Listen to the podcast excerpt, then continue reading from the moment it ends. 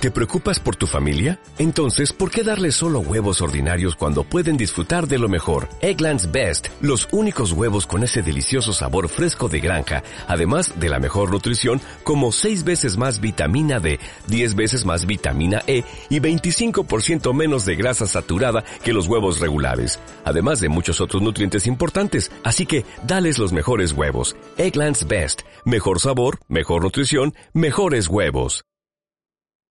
Si te gusta este podcast, entra en ivox.com y recomiéndalo. Así le ayudarás a que gane visibilidad en la mayor biblioteca de audio a la carta en castellano, donde además encontrarás centenares de programas de radio, monólogos, audiolibros, conferencias y otros muchos audios de diferentes temáticas. Ah, y recuerda que iVox es con V. Javier Muñoz. Historia.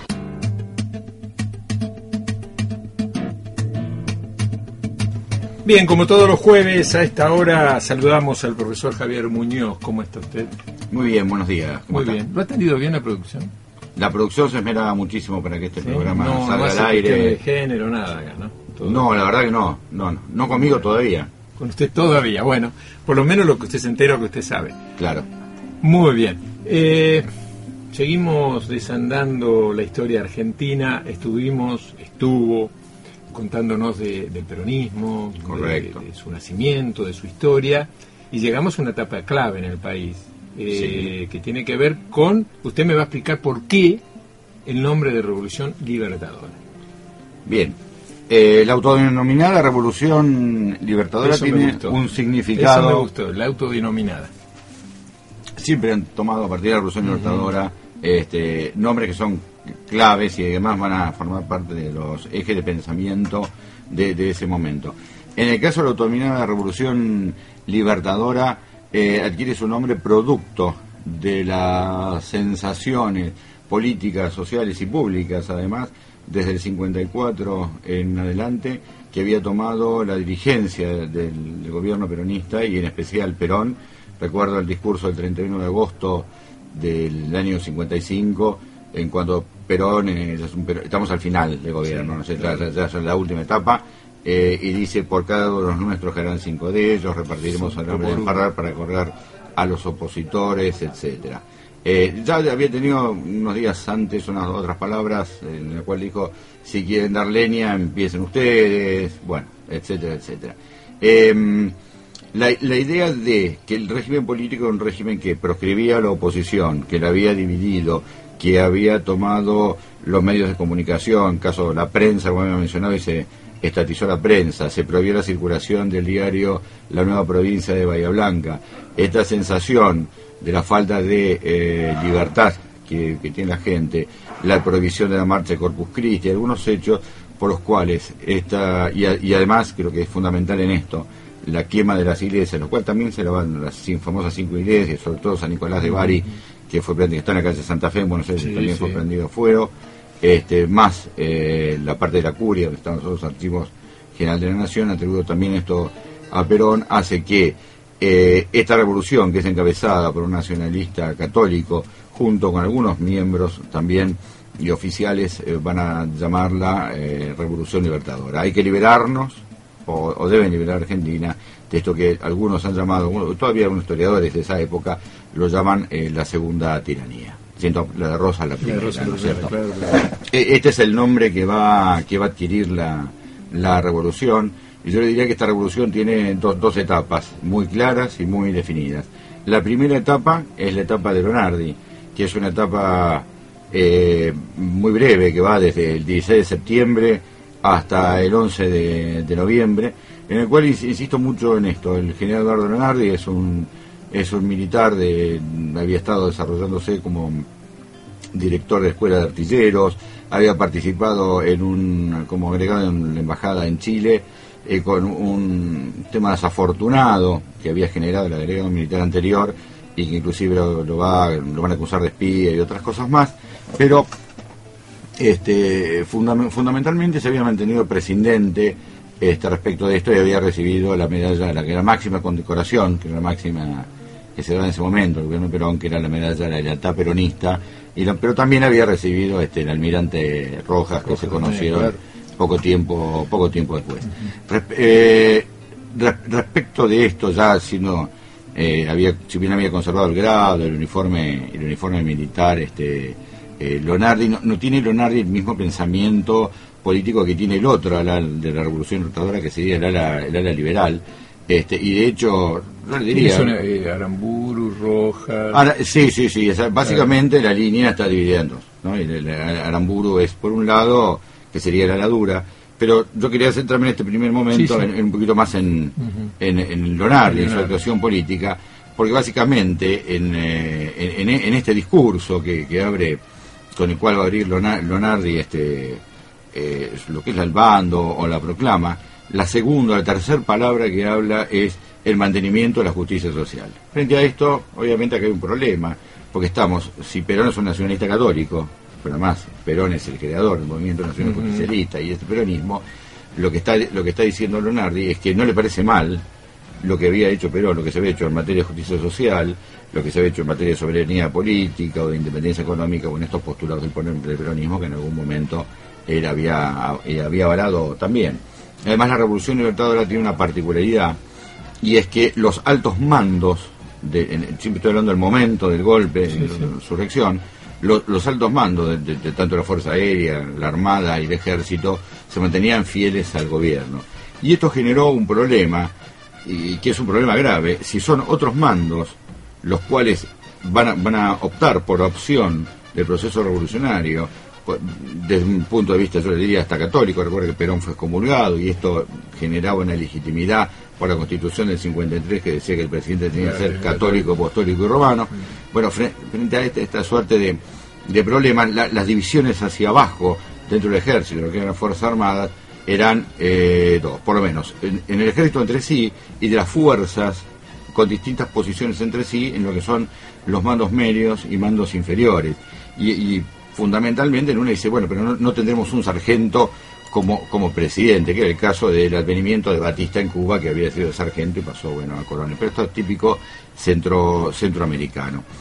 Frente, frente a este frente a este dilema y a, este discurso, que es un discurso de carácter conciliador, es el discurso que dice ni vencedores ni vencidos, se, adelantó a los tiempos, entendiendo, entendiendo Leonardo que no, no se puede vivir en un país dividido y que además el antiperonismo que se había generado era de una magnitud importante, pero además era un movimiento que es distinto. O sea, el, antiperonismo en ese momento es este, la aglomeración de distintos pensamientos políticos, que esto va desde el comunismo hasta el liberalismo más extremo y hasta algunos grupos este, nacionalistas extremos también. Lo, cual hace que o, genere algunas condiciones para cuales algunos sectores de lo que es la clase media típica argentina y sectores medios no proletarizados adhieran también eh, con su consenso y vitoreen la, el movimiento revolucionario. Recuerdo el, el, Clarín de ese día donde dice más de un millón de personas se congregaron en la Plaza de Mayo y le, digo que es una foto, la foto de la plaza está realmente, eh, es importante, significativa la cantidad de gente y además algo curioso que dice el diario es la noche ha quedado en el pasado. Frente a esto y, estas primeras y estas primeras actitudes de no, no se interviene en la CGT y no, hay nadie intervenirla, no se deroga ninguna legislación de carácter este, bueno, la que se había generado durante el peronismo, sí se va a formar este, un comité que no empieza a funcionar de, investigación y además eh, desde el punto de vista militar se le, se le está diciendo pero bueno usted se transformó de un líder político constitucional a un demagogo. Y, este va a ser el discurso, frente a la presión que están generando los otros grupos liberales dentro de las Fuerzas Armadas, es que en este caso comandados por este Aramburu y Rojas, que a la sazón es el vicepresidente de Leonardi, a pedido de, de Leonardi, es que se va a producir el cambio de el, reemplazo de Leonardi en noviembre del año este 55. sin mayores, yo le diría, sin mayor margen de negociación y de maniobra, nada por el estilo, o sea, como que no hay nada que discutir. O sea, pasamos del de no hay vencedores ni vencidos a ganamos. Y, y, y, los que ganan son los que escriben la historia y, son los que hacen y, producen estos acontecimientos que, a la sazón de los años van a ser jugados como fortuitos o no. Yo cuando uno habla de estos temas, o generalmente eh, deberíamos si- siempre situarnos en ese momento, en esas conductas y en esa sociedad. La sociedad argentina tiene un dinamismo que es Claro. Eh, asombroso. Usted habla de esto y salvando la distancia, por eso hay que ubicarse en el tiempo y todo Y lo esto- demás. y esto es muy eh, importante. De alguna manera, mm, no lo relaciono directamente, pero algunas cuestiones, este, lo que está sucediendo en este momento en el país. Este, Bueno, pero con, pero una sociedad distinta. una sociedad distinta, Eh, pero con algunas distinta. características análogas o similares. eh, el- un sector de la sociedad que está disconforme con este gobierno, que es considerado también este, demagogo, autoritario y demás.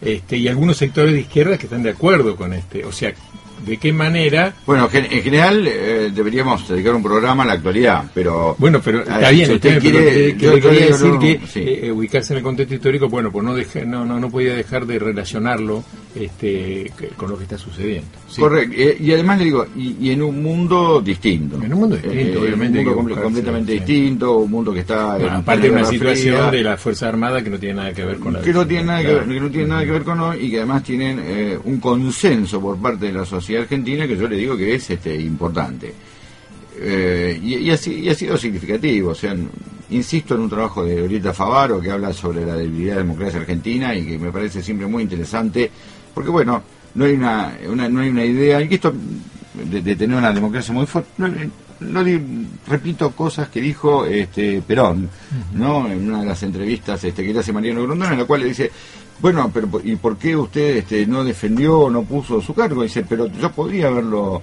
haber defendido mi cargo mi puesto. Una alternativa era este y estaba preparado en un plan armar a los obreros. Me- y Perón le dice a Grondona dice bueno pero yo armaba a los obreros. Ahora y quién y cómo los iba a desarmar o sea, y esto hay que pensarlo también en un término que es militar y sabe que la única manera, o pensó que la única manera era un derramamiento de sangre increíble. O sea, para desarmarlos se desarman los muertos. Porque siempre hay alguien que está dispuesto a tirar un tiro. Por supuesto, la Revolución Libertadora también tuvo muertos, ¿no? Sí, sí, es- Bueno, Desde el la- bombardeo de la plaza el 16 de junio, que fue- sería el- los prolegómenos, a los, los muertos que hay en, en Córdoba, etcétera, en combate, más el accionar de, los de los buques sobre sobre Mar del Plata también, y además lo que lo define Perón, que lo mismo lo dice, es este, la amenaza concreta de la, de la ¿cómo se llama? del crucero del 17 de octubre, luego devenido en General Belgrano, este, del bombardeo a, a las refinerías de La Plata. Claro, o sea, y esto apuntando paralizaba. sus cañones a la Sí, sí, sí, sí, recuerdo uno de los capitanes que era Origot también, este, que se, se hizo puntería sobre, sobre el Mar del Plata, donde está este, los reservorios Sí, combustible. sí. Bien, pero frente a esto y quien pregonaba en última instancia eh, ot- otros principios de unión no, no podía haber, haber aceptado. Con respecto al periodo que va del ala ya más dura de la revolución, que dos hechos significativos. El eh, uno es la- el retorno a la constitución del, del 53, anulando el 49. También el, el otro va a ser el decreto 4161 del año 56, en el cual se va a anular el nombre de Perón, eh, cualquier eh, mención que se haga a los símbolos, a la marcha peronista, a la marcha Vita Capitana, a los bustos de Eva, de Perón, a los nombres, en cualquier, en, en provincias o en lo que fuera, una nación de esto absoluto, los diarios lo llamaban el tirano prófugo, no lo podían llamar de otra manera porque estaba prohibido con una pena de hasta seis años de cárcel y una multa bastante, bastante importante. ¿Quiénes se sienten herederos de esta revolución? Bueno, el radicalismo básicamente que, que había estado o había sido perseguido se siente heredero. Pero no es la política de Aramburu, sino la política de Aramburu es lograr una... pri- Primero es difícil gobernar poniéndose de un lado, o sea, de un lado solo es, es- es difícil y es conflictivo poder gobernar. Por eso esto abre eh, 18 años casi de una espada de Damocles que es, no está la principal figura, que es Perón en la Argentina, pero el- la construcción del mito se está haciendo desde, desde afuera. Y esto obviamente genera algunos, algunos problemas bastante más, bastante más graves. Con respecto a, mm, a al levantamiento que hace Tanco y Valle, termina en el fusilamiento de Tanco, el, fusilamiento de Valle, perdón, y, y de 30 gremialistas más de, de José León Suárez, en los cuales también lo que muestra un ala mucho más dura este, con respecto a lo que había sido anteriormente.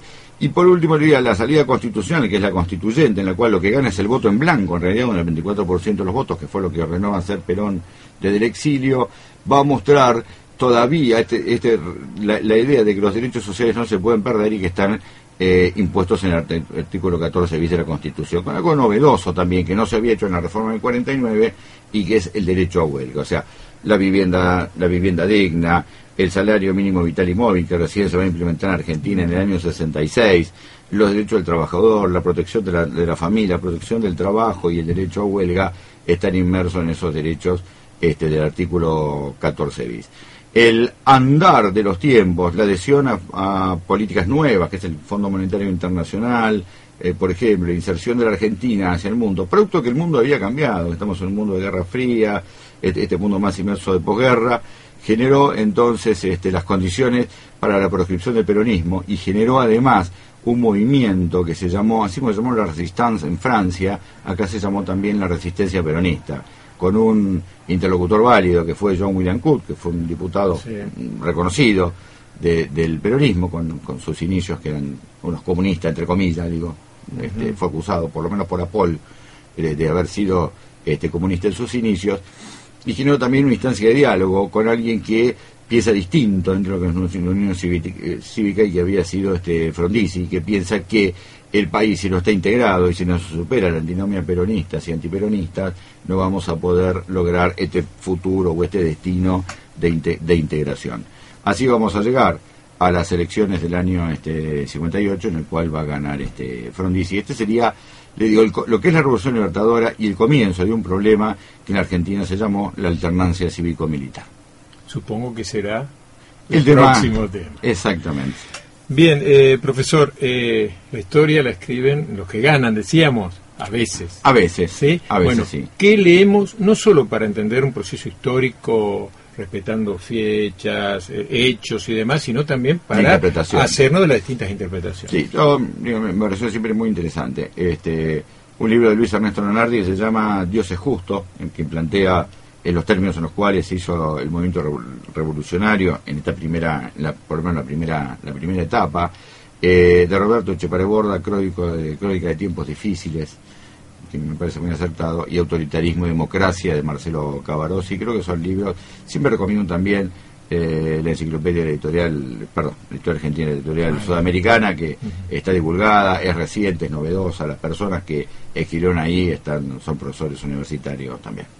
Bien, muchas gracias. Muy amable. Nos encontramos el jueves. ¿Cómo no? Bien, siguiendo, eh, recorriendo la historia argentina con el profesor Javier Muñoz.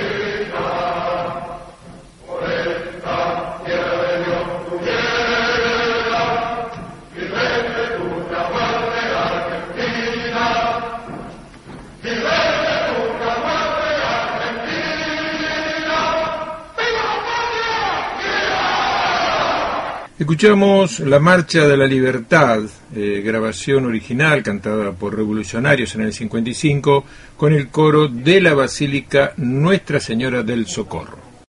Every day we rise, challenging ourselves to work for what we believe in. At U.S. Border Patrol, protecting our borders is more than a job, it's a calling. Agents answer the call working together to keep our country and communities safe. If you are ready for a new mission, join U.S. Border Patrol and go beyond. Learn more at cbp.gov/careers.